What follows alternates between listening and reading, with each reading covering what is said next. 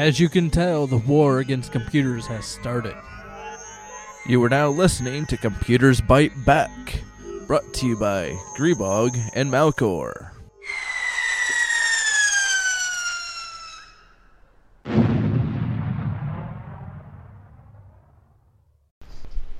I'm Malkor. And I'm Grebog. So this time we're talking about power supplies. Woohoo! And I know most people think they know a decent amount. There is a easy, yeah, they're pretty easy to understand, but most people don't know how big of a supply they really need for a computer. And uh, do you have any words on studying this first? Looks like there have been a lot of interesting developments in power supplies lately. They have some interesting features they've added to them, you know, since way back when it was a transformer in a box with a fan.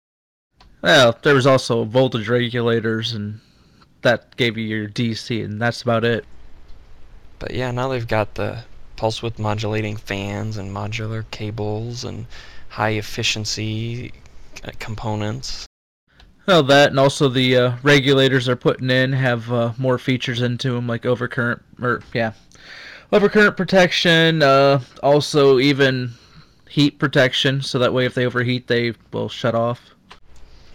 Not to mention adding extra rails so you can provide more current to the newer high power components in your computer.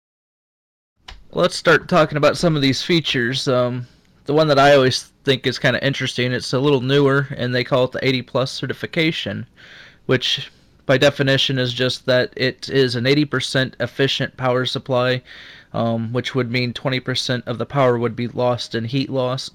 Um, it has to get to 80% or better before that it gets the certification. So how is it they achieve that higher efficiency rate? I would imagine by uh, better capacitors, better voltage regulators or transistors, or well, probably FETs on the inside, that uh, you lose less heat. Well, you lose less power through heat. Well, and something you know the average user's probably gonna be interested in is the fact that uh, if you're able to reduce the temperature in your power supply, for example with the higher efficiency or a better fan, uh, for every 10 degree reduction, it's roughly equivalent to doubling the lifespan of the power supply. Yeah, that's why I think if you noticed, um, I'm not sure how many you looked at, but I saw like if it was a silver or gold 80 plus, typically they had a five year warranty or a seven year warranty, which is pretty impressive. Yeah, it's pretty decent.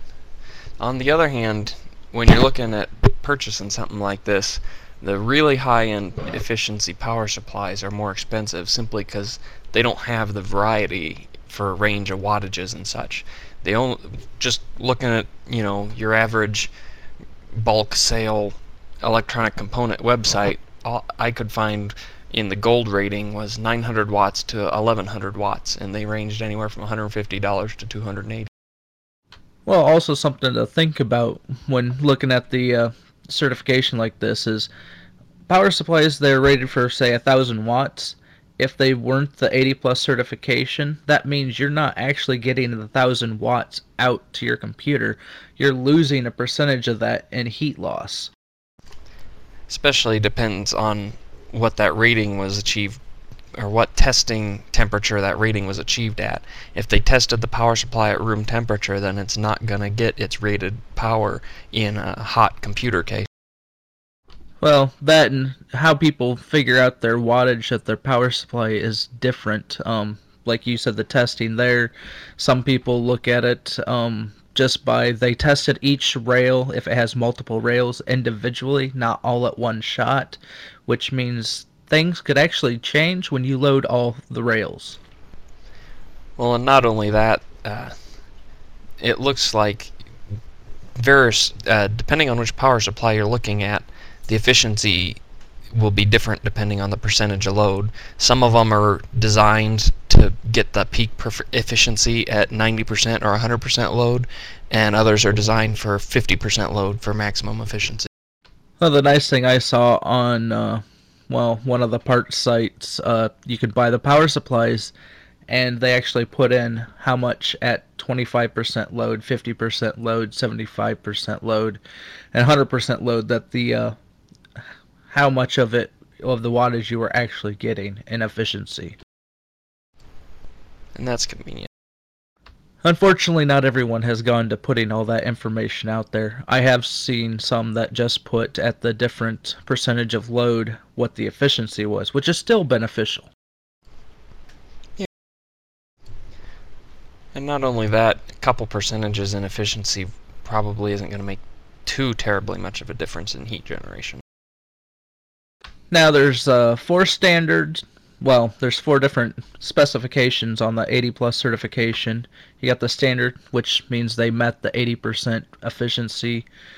There's bronze, which is at 82% or higher, and then silver's 85%, and gold's at the 87% efficiency. So, which is cool. Literally.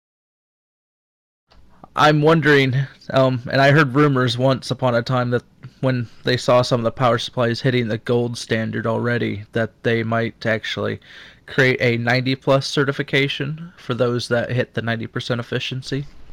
Yeah, but eventually you gotta start hitting the peak on that.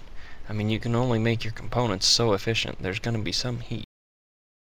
Well, that's true, which is why I don't think it's happened yet. And I think if they actually do anything, they'll probably just add another level to the 80 plus and maybe call it like platinum or something. Yeah, I can see them doing that.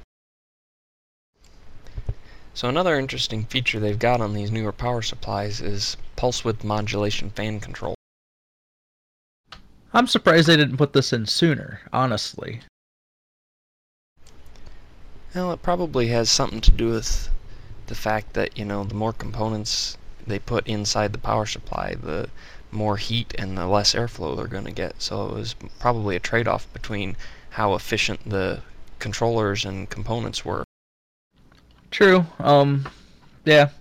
And just for those that don't know what pulse width modulation really means, or yeah, typically you'll see it abbreviated PWM, fan control, or something like that. What it means is they can spin the fan a lot slower and mean it'll run quieter at when it's slower. It's yeah, it also helps reduce the heat because if the fan can run slower, it can be on earlier to keep the system from getting hotter sooner. Yeah, and pretty much the way it works, traditional fan control systems just turn the voltage up and down on the fan, basically like uh, a dimmer switch on your light bulb. What pulse width modulation does is actually turning the switch. It's just a switch that's on and off, but it turns it on and off really quickly at such a high frequency that to the motor it looks like it's actually running at a slower speed. Or something like that. Well, it has to do with the induction of the motor. Um, if people understand inductors, they would probably understand the induction wiring inside the motor would actually kind of add to the, uh, well, smooths out the waveform a little. One of the other features that a lot of the power supplies are starting to tote about is the modular uh, feature, which basically just means you can connect only the cables that you need at the time. Now, I have seen when I was uh, looking at power supplies, a lot of them still have the main motherboard and power. Well, they have the motherboard connectors and sometimes even the uh, video card connectors as a uh, set cable, and it's only the other devices that you have to add or remove. And I think the main reason they've got that hybrid setup where some of them are still permanently attached is the fact that the modular cables, you can see some uh, power loss across that connection there. So since your motherboard and your hard drive and your video card are normally pretty big power hogs, it helps save in power losses and not to mention the fact that you probably aren't going to see a computer that doesn't have those connections in it. Now, the benefit to having a modular power supply is the less cables you have inside there, the less that's going to obstruct airflow through the case, which is a benefit. Yep, helps you keep your computer cooler. Boy, we're just chucking through all these uh, different features. We're already on to the third one, which is the 12 volt rails. Some will actually tell you how many rails they have, and they might say that there's three rails, two rails, or one rail, and some may just label it in the specifications at 12 volts at 25 amps, or and then they'll have each rail labeled out like that. Now that could tell you, like one of them I saw had they said three rails and they listed 12 volts at 25 amps on all three, but then it had a Fourth. 12 volt, but it was at 0.5 amps. And I was assuming that would be for uh, motherboard because typically your motherboard doesn't consume, well, part of the motherboard. There's one section on the motherboard that doesn't actually consume a lot of power. Yeah. And when you're buying a power supply, one thing you want to keep an eye on is making sure your components aren't stacked too much on one rail. Because if you put if you're drawing too much current out of that rail, you can have all kinds of power issues. Well, I think technic right now the way they're setting up some of the rails is uh, if you have a video card connector, if it's only one video card connector, it's probably got its separate rail onto its own. The motherboard technically has more than one plus and minus, well, plus 12 volt connector, which means the motherboard probably will get its rail. Actually, it's probably for the processor. Um, it gets the rail. The motherboard itself will just get the standard point plus 12 volt at 5 amp or whatever, or 0.5 amps. Well, then sometimes they'll stick all the other hard drives, optical drives, US, whatever else you're connecting in on the front. That typically might have another rail. Yeah, but one thing you gotta watch out for when you're putting something like this together, if you have some of those older splitter power cables where you can plug it in and it the, on the far end you can hook it into two different outputs, you gotta be careful you're not tacking on too many things. It's probably better to take uh, to use the modular and have to run a longer cable than to try to jump it off of the end of the cable meant for the power or the motherboard or the video card. Yeah, I've even seen some of these power supplies. They actually have six rails in them, but they also were set up to handle three video, three or four video cards all at one shot. So, over power protection. You're more of an expert on this sort of thing than I am. Hey, I didn't short up that much, or overpower stuff too much. Essentially, um, power supplies are putting into them a uh, overpower protection, um, which quite, quite simply means if you put too many devices on one rail, it will actually cut the uh, voltage instead of well, yeah, it'll basically stop the from killing the components in the power supply. It saves itself and basically just turns off the component, or which might probably turn off that rail. It varies on the components that are used on how the over yeah the overpower protection actually handles. Some actually do somewhat of a brownout mode, but I doubt they do that in computers because that would kill your parts.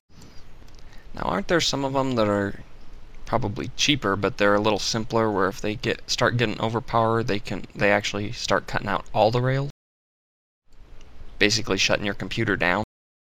Well, it depends on what's actually happening. Um, now, I think if they're smart, if they put, which I think a lot of them are starting to put in the smart chips, if it notices a rail going over, it might shut down the entire entire power supply until you turn it off, turn it back on.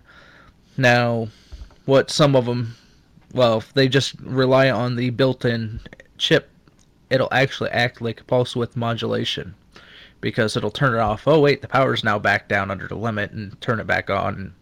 Yeah. Well, that's handy. Now, I know overpower protection and short circuit protection are different, but it seems like the results of that would be pretty close to the same thing.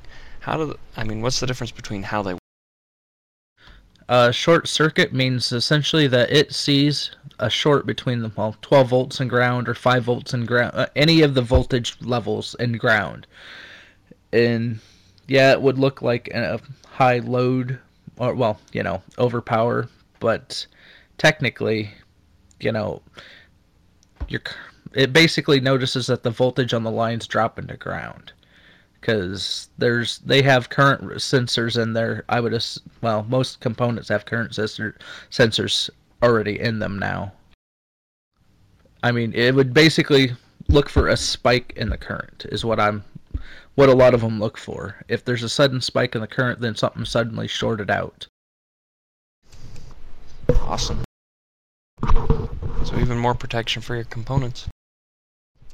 Well, I, uh, there's a little more to the short circuit protection than what I'm saying, but that's the easiest way to describe it. Is it notices a um, an extreme ramp in the current, and then it cuts off. Gotcha.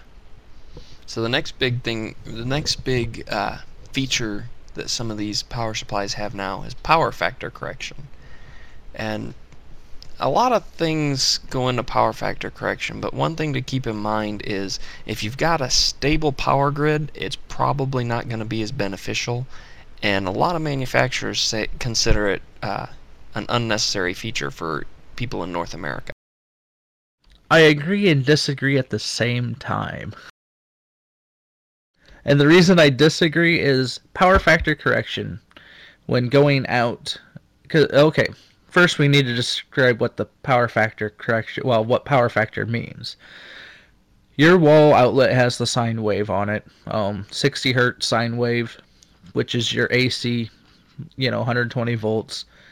When you put on a big capacitive load, it shifts the sine wave, and then if you it, same as if you were putting an inductive load on on your wall outlets, it shifts it. And if you add enough of those components to a house, it can shift your house's power factor off, which actually will cause your meters on your house to read incorrectly and typically will cost you more money because it's not reading the exact what exactly you're using. Now, just for clarification, this power factor correction on a power supply isn't going to fix your power meter. It's just going to fix the power going into your computer. Well, true, and I don't expect that most homes have a big power factor unless you're running these huge inductive motors or, you know, factories have to put in basically a large capacitive bank for power factor correction because most factories have lots and lots of huge inductive motors that will completely change theirs. On a house, you don't have that much. The biggest thing you probably have is electric dryer if you've got one, um, your furnace, and probably your well, let's see, what else would be uh, refrigerator. That'd be probably about it. Maybe if you had a whole lot of really big speakers. Well, I doubt that change it too much. For a computer, it isn't a big deal, really, for power factor correction. It's cool that they're putting this in, and I think they really should put it into more component, well, more household devices like your refrigerator, your furnace, but I don't see that happening anytime real soon. That being said, if you are in a place where you got to worry about power factor correction, there are two different types out there for, to look at. There's active and passive. Passive can o- only boost the efficiency from uh, up to about 70% or 0.7, and active can get it as high as 0.99. But that's assuming you have a worst case scenario where your uncorrected power factor is a 0.6. If your uncorrected power factor's a 0.6, I'm curious on what the heck you're running in your house. Hey, you could be in another country. Maybe they don't have a sine wave, maybe it's a triangle wave. Well, true. Speaking of being in another country, Well, I've started noticing with uh, a lot of these power supplies, they stopped putting on the 115 volt slash 220 volt switch on the back of them, and that's because they're starting to implement built-in switching. It uh, power supply plugs in, you plug it in like you would anywhere, and it can tell whether it's on a 115 volt 60 hertz or 220 volt 50 hertz uh, setup. So you don't have to do anything. You just plug in the power supply anymore. when you're looking at your power supply specs, a lot of them will refer to this as universal input. But bottom line means you can take it to another country that may have a different power grid and it should still work. Now I know there's different web pages out there for different countries when you order your parts. So the ones I was looking at were obviously geared for the U.S. So I don't know. Mo- most times in the U.S. you're not going to need this issue, but if you are say in the military or for your job you might have to travel to other countries for long periods of time. Something like this might be something to cons- make sure to have on your power supply because then you can just pick up your computer and go. Might have to pick up a new power cord. I guess that brings us to the weight, which I know most women say don't talk about my weight. Um, but this time we're talking about power supply, so we can. One thing about a, the weight of a power supply is slimmer isn't always better. When it comes to power, a heftier transformer and bigger heat sinks help you save with efficiency. Well, typically also the heftier the power transformer will give you the higher power. So do not be shocked if you pick up an a, a thousand watt, you know, power supply and the thing weighs five pounds to even eight pounds. That being said, as the technology improves, they're able to shrink the parts more and more, so the newer power supplies may wind up being lighter than the older ones. Which is true, but I still wouldn't be shocked to pick up a hefty power supply if you're getting a high wattage one. I know the power supply I designed for my one project, I used a transformer that weighs two and a half pounds. That's a nice little brick. Yeah, it gets heavy to carry around after time. So one final p- feature that some of the newer power supplies are touting is uh, dual printed circuit boards or double layer printed circuit boards, and some of them actually have both. Yeah, double layer just means they're able to put components on both sides of the board, and that way they don't have them all. They they're able to spread the components out a little more. They can use bigger, sturdier components, and it also helps them if they're spaced out more. They can get more airflow across them to help keep them cool. I'm actually shocked that they haven't used a dual layer before, because I don't know. To me, it makes sense to use both sides of the board when you are worried about heat on a device like this. Well, back in the day, dual layer tended to be a lot more expensive because they w- didn't have the mass production capabilities that they did for single layer. Well, bottom line for the user is that it could it prolong the life of the power supply by having sturdier components, and it can also help with heat management. True. When I was looking at some reviews, some places were talking about the capacitors, and even if you look at some of the parts, you'll see that some of the uh, power supplies are going. They're telling you like, oh, these are pa- capacitors from Japan or this or that, and the reason being is it was about a year or two years ago that a huge bad batch of capacitors got into power supplies and were causing power supplies to blow every once in a while. I was wondering about that. I noticed there were several of them that said they used Japanese capacitors, but I and that improved quality, but I didn't understand. I never figured out why they said that improved quality. Yeah, apparently from one of the major suppliers of capacitors, I don't know which country. It came out of one country, which is why the Japanese capacitors was important because all the ones that came from Japan didn't have the issue, but the people that were using the capacitors from another country did have the issue, and so a lot of the, I think they said about 80% of the power supplies that had the capacitors from the other country basically blew up. Ouch. Their legal department must have had a ball with that one. Well, it makes me wonder if that's what happened at uh, Purdue with all our old, well, one of the versions of Dells we had that every si- time you turned around, we were having five power supplies go out in a week. Yeah, that would do it.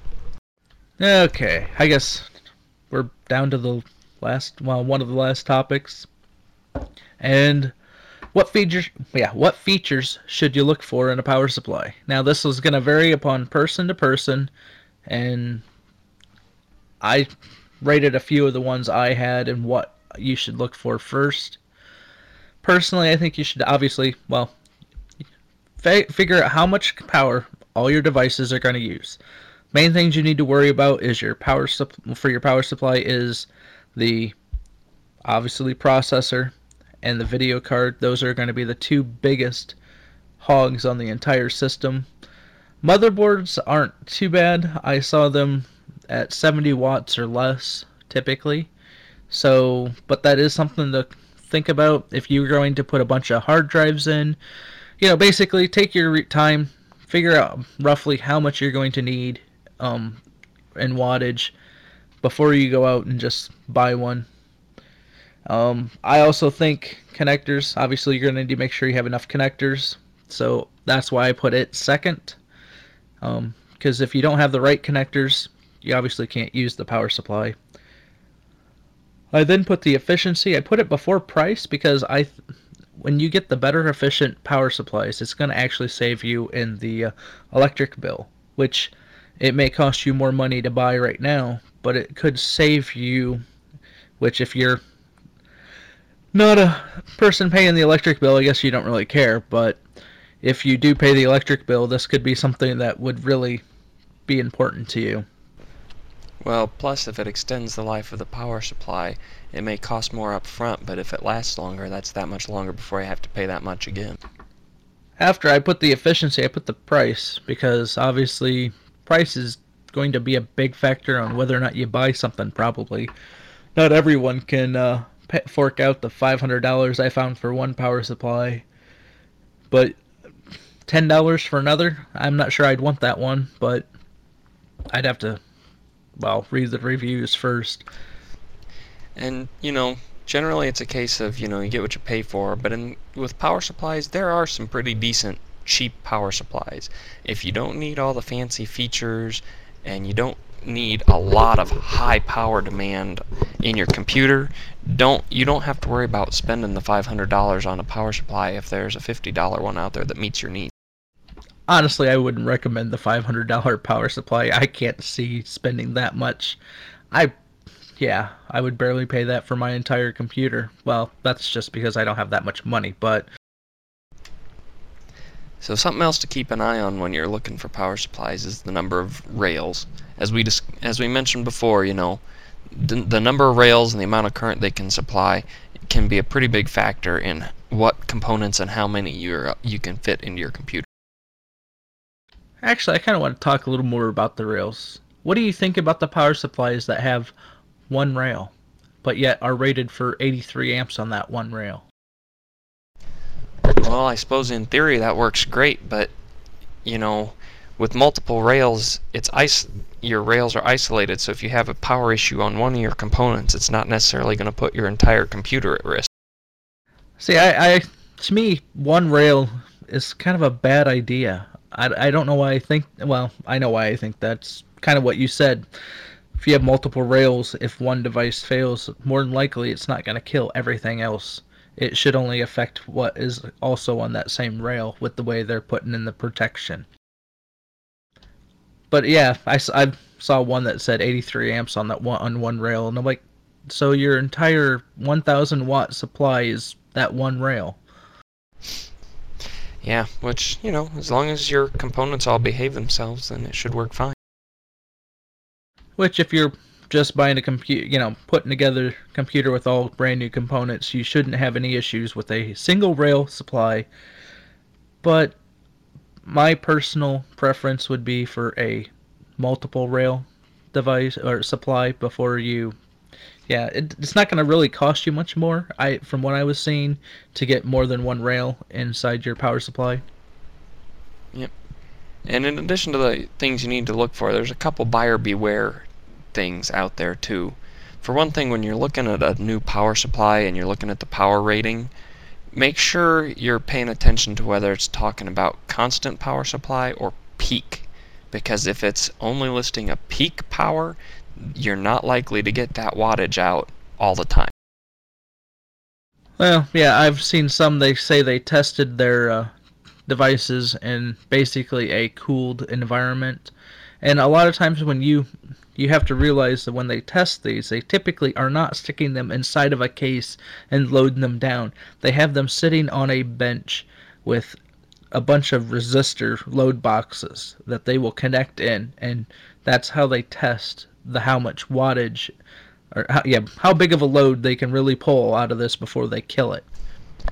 Now there are some of them out there that will state that they were tested at higher temperatures, And what you really want to look for is if you can find one that says it was tested somewhere around 120 degrees Fahrenheit, it should be good to go inside your body. Yeah, this is true. I saw a couple, well, actually more than a couple, but I, I did see some that said they were basically inserted into a heat chamber. Of course, I also saw the same ones they tested even to even colder temperatures. I think they said they tested it at 30 degrees Fahrenheit, which I'm not sure how many times that would be an issue for you, but I guess if you live in the Antarctic or you're going to buy a computer and take it there for research or whatever, it might be a concern. Hey, you could have one heck of a water cooling system. Yeah, but I doubt the power supply would be at that. You know, the power supply shouldn't. I, I don't know. I can't see the power supply in a home getting to that temperature. All right. Um, you have anything else on features or what to look for or anything like that? I think we covered them. Um, like I said, my list for the top thing to look for or to look at is obviously the power after you figure out what you use. And then the connectors to make sure it works with yours, efficiency, and then price. But obviously, price may be a bigger determining factor for you if uh, you're on a fixed budget like a lot of people are. And if you know you don't want to sit there and do all the math yourself, there are several web pages out there that will have power supply calculators. Some of them get down pretty detailed as far as what type of components you're putting in and how what kind of processors you're using and how many hard drives and all of that. So uh, just use your search engine and you should be able to find something that'll help you out for that kind of calculation. Yeah, I even took a made a table up. I was curious on how much power I could put together with a decently high-end machine, and I took the hex core processor Intel just brought out. They said it was going to run about 160 watts. Um, I don't know if that's the exact or if I had to. I might have rounded it or just approximated from what I read. Um, then also the graphics card. I took the top end graphics card that just came out. I wish I would have wrote down what it was. It ran at 289 watts, which is quite a bit for a power or for a video card. And yeah, 290 watts on a video card is quite a bit. With adding up the motherboard, processor, graphics card, that came to 520 watts, which really isn't that much, and you're still getting a pretty high end system. Now that's not adding in hard drives and stuff, so you'd want a little more for the hard drives. But even still, the biggest power consumption devices only came to 520 watts. And as we were talking about before, you know, pay attention to the specs on your power supply. Because if you're really going for efficiency and your power supply is rated at highest efficiency at 80%, then you wouldn't want to go out and buy a 520 watt power supply. You'd want to give yourself some extra padding in do you have any brands of power supplies that kind of stood out to you when you were looking at all this information? I don't know how much of that stuff can we get into without actually being, you know, marketing for a manufacturer. It's just a personal preference. It's not a uh, you should buy this. Just because I like something doesn't mean it's the best thing out there, and I'll say that, you know. Well, to be perfectly honest, I'm a bit of a cheapskate, and so the only power supplies I've ever bought are the ones that come with the generic computer case. So I tend to go with whatever's cheapest, more or less. Well, I'm sure if you go looking at power supplies, you'll see Corsair, OCZ, um, Antec, Thermaltake. I did find interesting that OCZ, Corsair were getting and putting their names on the power supplies. Now, uh, from what I read, they're actually not making the power supplies or designing them. They're just putting their names on it. Someone else designed them, more than likely it's the same power supply as someone else and it may be cheaper with the somebody else name not saying they're bad power supplies just saying that is likely what's going on there well and hey you know my results may not be typical but i've got a seven year old computer sitting upstairs that's using one of the generic bargain bin power supplies and it's still running strong yeah, I've been actually impressed with what I've got, which is actually Antec. Um, I haven't had any issues with it, but I also haven't delved too far out in testing power supplies of other companies. I mean, typically, like most people, I bought a power supply and I was done. Be sure to read the reviews on power supplies before you buy them. Actually, any device, because a lot of times you'll find out the little some little things about the said device before you buy it. Now, I normally read the reviews. There will be sometimes some negative ones. Yes, those can give you a lot of more information, but also remember some people are very not computer literate and they attempt to build their first computer, so sometimes you will get a person that accidentally did something that they shouldn't have and killed it, which gives a bad they review it poorly then. Yep. All right. So, is there a email address or anything on the web page that folks can use to send questions to? Wow, it's a good thing you asked. Uh, yes, I set up an email alias for um, the site. It's just question. Yeah, simple word question at computersbyteback.com, and that will actually send an email to both Malkor and I, so we can either one of us can respond. We will be taking questions. If you have any, feel free to send them in, and we will try to if we'll try to respond to them as quickly as we can. We will if we're going to put it into a podcast, like it's one of the upcoming topics, we will likely hold on to that question and respond to it in that podcast. So that way you can hear it there versus me telling you and then you hearing it again later. Uh, rather not you know, duplicate some of the information. We'll probably answer a lot of the questions at first in the podcast at the end of the episode. So if you want to stick around, we'll answer questions. Unfortunately, since we're just starting up, we have no questions yet, so. Be sure to check us out on the web at computersbyteback.com. That's byte spelled B Y T E. And we also have a Facebook group if you want to be a fan. I've been using it to uh, send out updates when uh, things have been happening, like we're recording right now. I've kind of tossed that out there on the Facebook. I also put up when the iTunes feed went live. I also linked in the iTunes feed in the face, you know, and the web page on the Facebook page, so that way people that become fans have some of the links right there. All right. Well. Also, if you go to the page, we have I have set it up where the podcast feed is on the right hand side for you. It will show you the title of the episode and you can click on it if you want to use some if you're using one of the different RSS feeds to uh, get your podcast. The podcast feed link is there right above it, uh, right above the pod, oh, the episode title. Also, there's going to be well, there is a way to download it straight from the uh, posts. When I post up the top the podcast notes, it'll have a stream ability, so you can just stream the episode from the site. Since you probably don't want to sit there and listen to, I don't know, us banter back and forth for 30 minutes to an hour, you know, I can understand just downloading it, listening to it later. So we got the downlink right below the stream. All right. Anything else? I don't think so. Well, this is Malkor. And this is Grebog, and you've been listening to Computers Byte Back.